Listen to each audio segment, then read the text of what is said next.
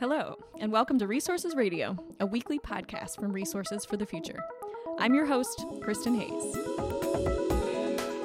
Our guest today is Dr. Christian Flachsland, who's the head of the governance working group at Germany's Mercator Research Institute on Global Commons and Climate Change.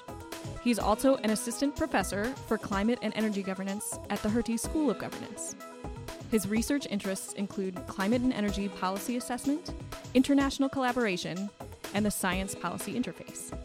Today, our conversation will focus on the ongoing carbon pricing debate in Germany. Stay with us. Christian, thanks so much for joining us. Uh, you're based in Berlin, but I'm very pleased to be recording this podcast with you in person during one of your visits to RFF. So glad you could make it. Thanks for having me. So, you've been working on climate policy and governance issues for a number of years now, including through international processes uh, such as the Intergovernmental Panel on Climate Change. How did your interest in these topics start? So, when I came off high school and started studying uh, social sciences and economics, uh, I did that with the intention to use rigor and develop rigorous knowledge to improve the world, actually. That was my uh, intention at the time. I was studying in Potsdam and I attended a class by an economist from PIK, the Potsdam Institute for Climate Impact Research, um, which is a, a, one of the major climate research institutes in Germany.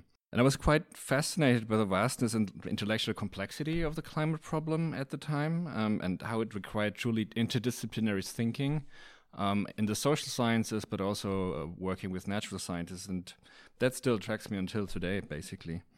And so, to cut a long story very short, um, I started at PIK as a student assistant, as it often goes, with uh, Ottmar Edenhofer, who's by now a famous climate economist. And with some interruptions, I've been working with him for the past 18 years, actually, doing my PhD at PIK um, and uh, then helping in establishing the MCC, the Mercator Research Institute for Global Commons and Climate Change in Berlin, and then becoming an assistant professor.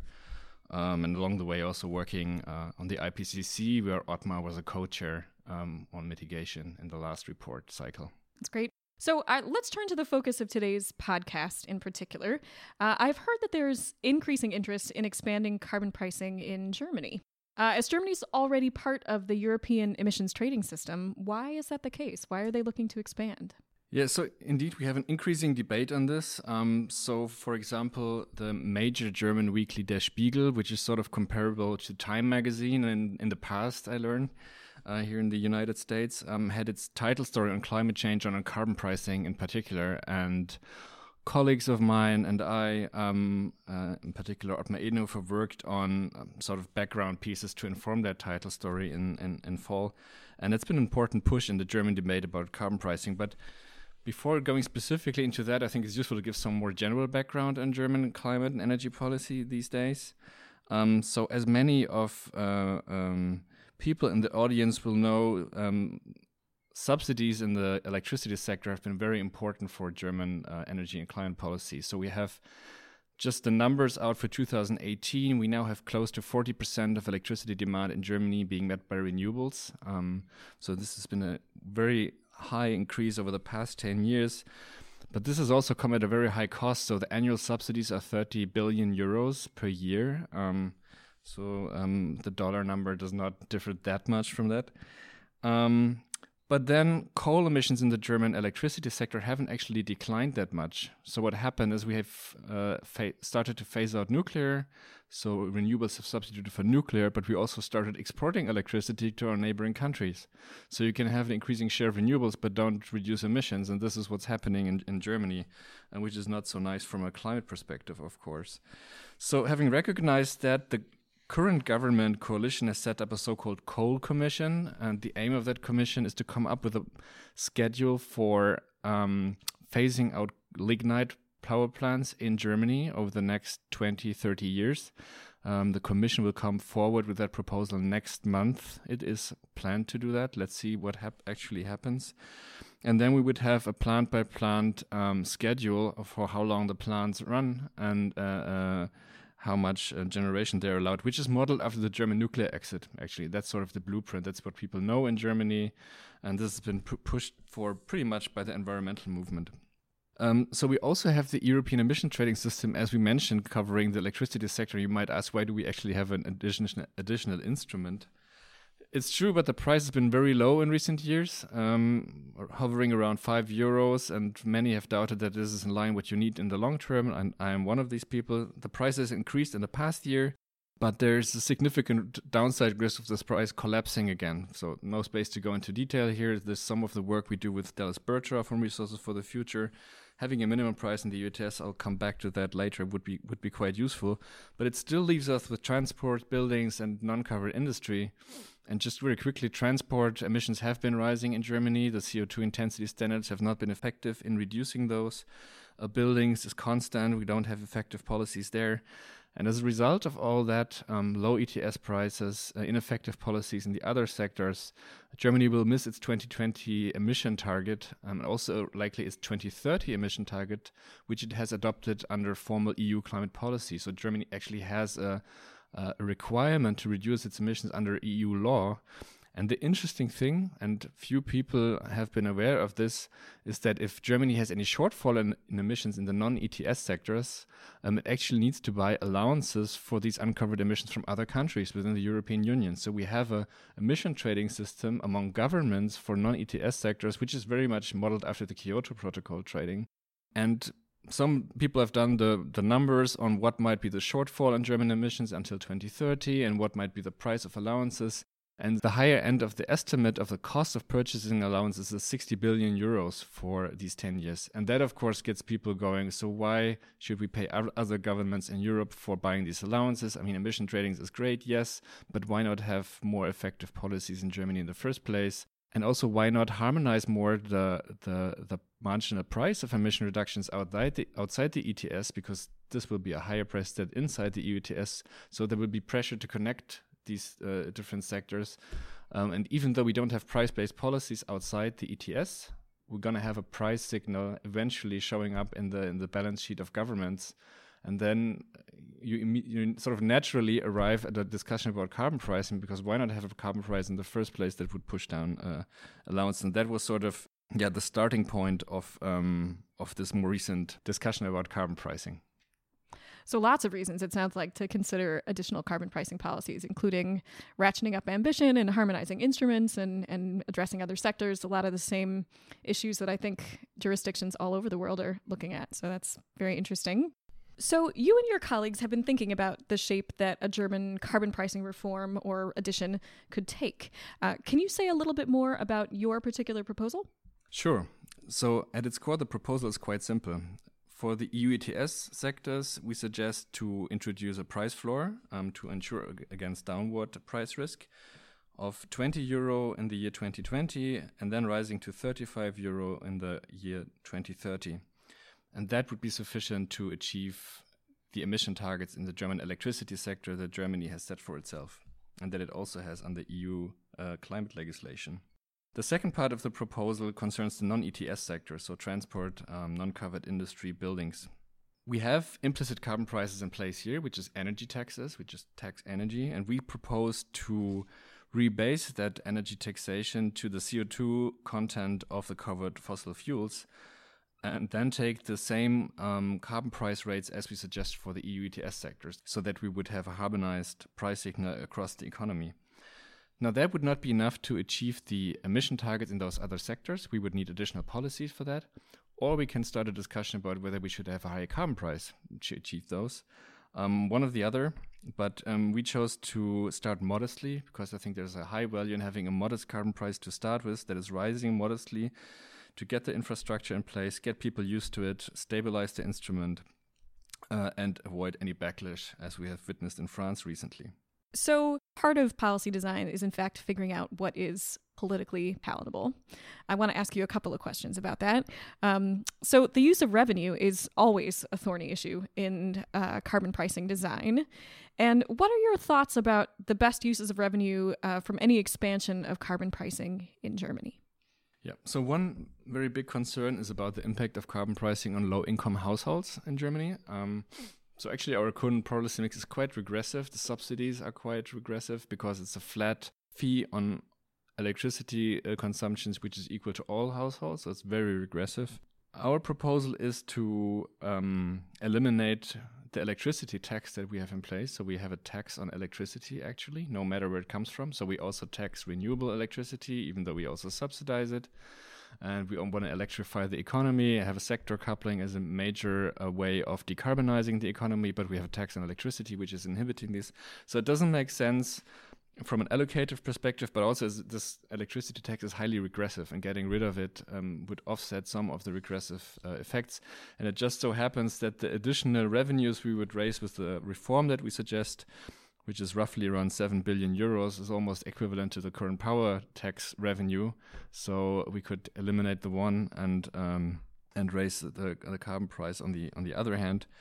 Um, going forward, and if we would have a higher price or more revenues, um, you would need additional uh, uh, policies, I think, to to offset regressiveness. This is really on people's mind, also in conservative parties. This is a wide, widely held um, concern, um, and that needs to be addressed, and it hasn't been addressed so far at all. So, of course, in the EU ETS, we also have revenues and we spend those, but this is all on green spending, uh, climate measures, international climate finance. I think we have to change strategy a bit here for feasibility. Hmm. Yeah. Very interesting. Definitely issues that are will, will be familiar to our U.S. based audiences as well as these policies are debated in this country. Um, can you say a little bit more about the political prospects for such a reform? Aside from the revenue raising, I'm sure there are many other considerations that policymakers have. Any reflections on some of those? So, actually, one of the first questions is: uh, Is this feasible and desirable to do it on a German level or even a small coalition of countries, as I mentioned earlier, or should it be done at EU-wide level? Um, so there's a lot of disagreement. My own take on this is it would be absolutely fantastic to get an EU-wide minimum price in the ETS and coordinate carbon pricing in the other sectors across the European Union. We actually tried this in the late 2000s to uh, harmonize road transport taxation, completely failed. Um, but I still think that it would be worthwhile for policymakers to invest significant uh, resources into achieving this and use our well-established tools of compensating Eastern and Eastern European and Southern European countries uh, um, to to move along this. This is something we do all the time in climate and energy policy and other fields. And this would be very important to set a precedent for international climate policy negotiations, right? For, so for me, the EU is always the laboratory to to test multilateral uh, climate policy if we fail on this, how can we ever get anywhere globally?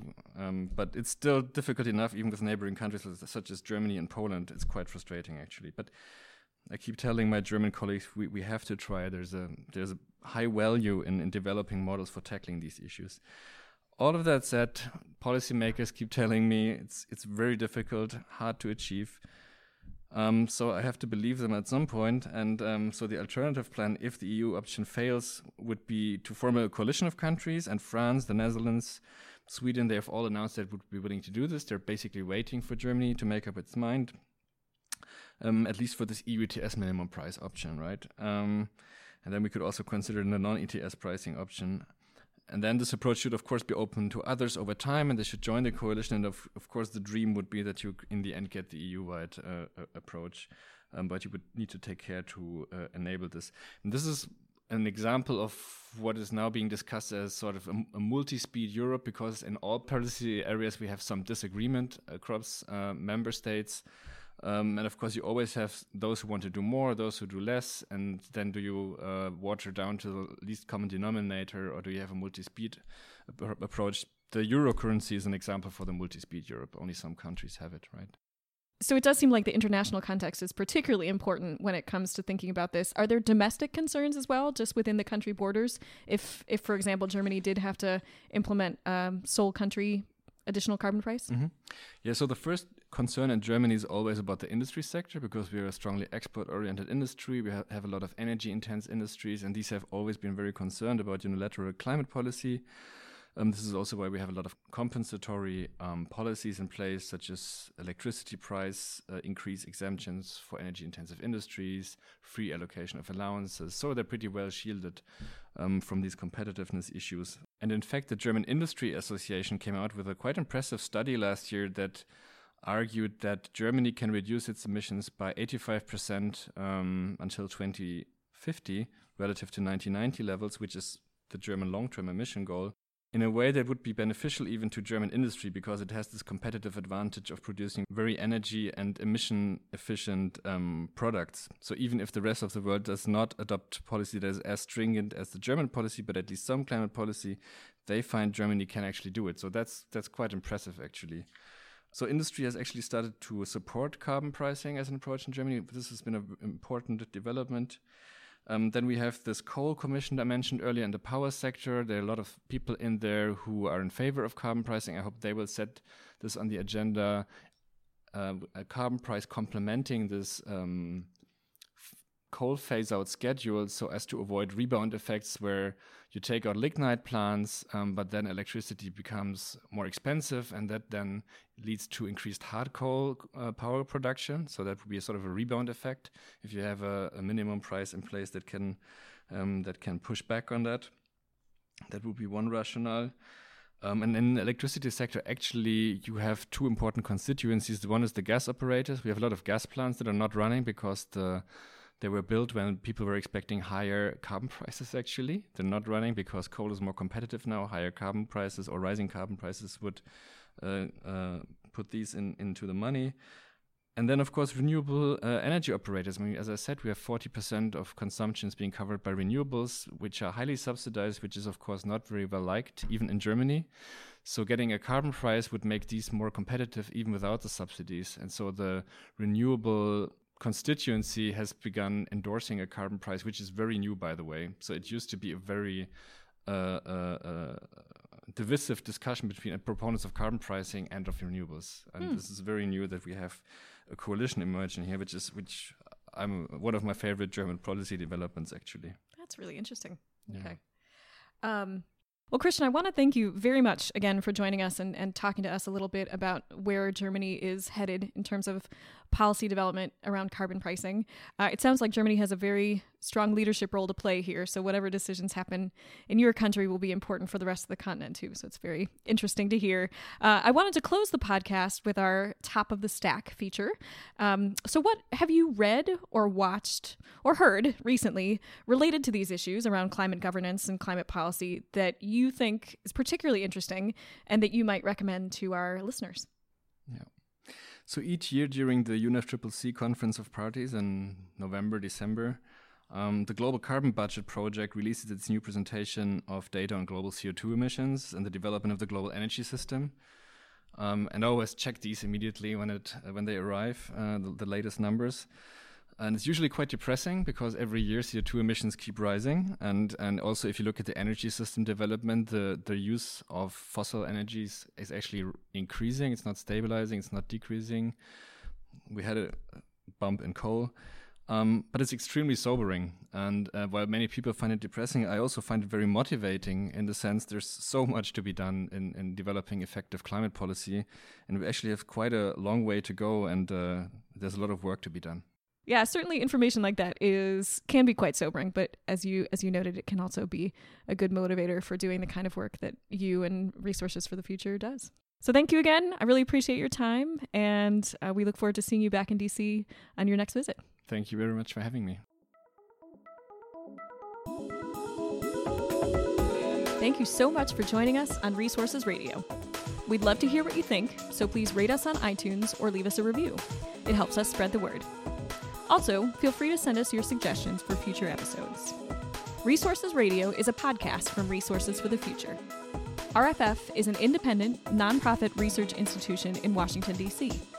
Our mission is to improve environmental, energy, and natural resource decisions through impartial economic research and policy engagement. Learn more about us at rff.org. The views expressed on this podcast are solely those of the participants. They do not necessarily represent the views of Resources for the Future, which does not take institutional positions on public policies. Resources Radio is produced by Kate Peterson with music by Daniel Raimi. Join us next week for another episode.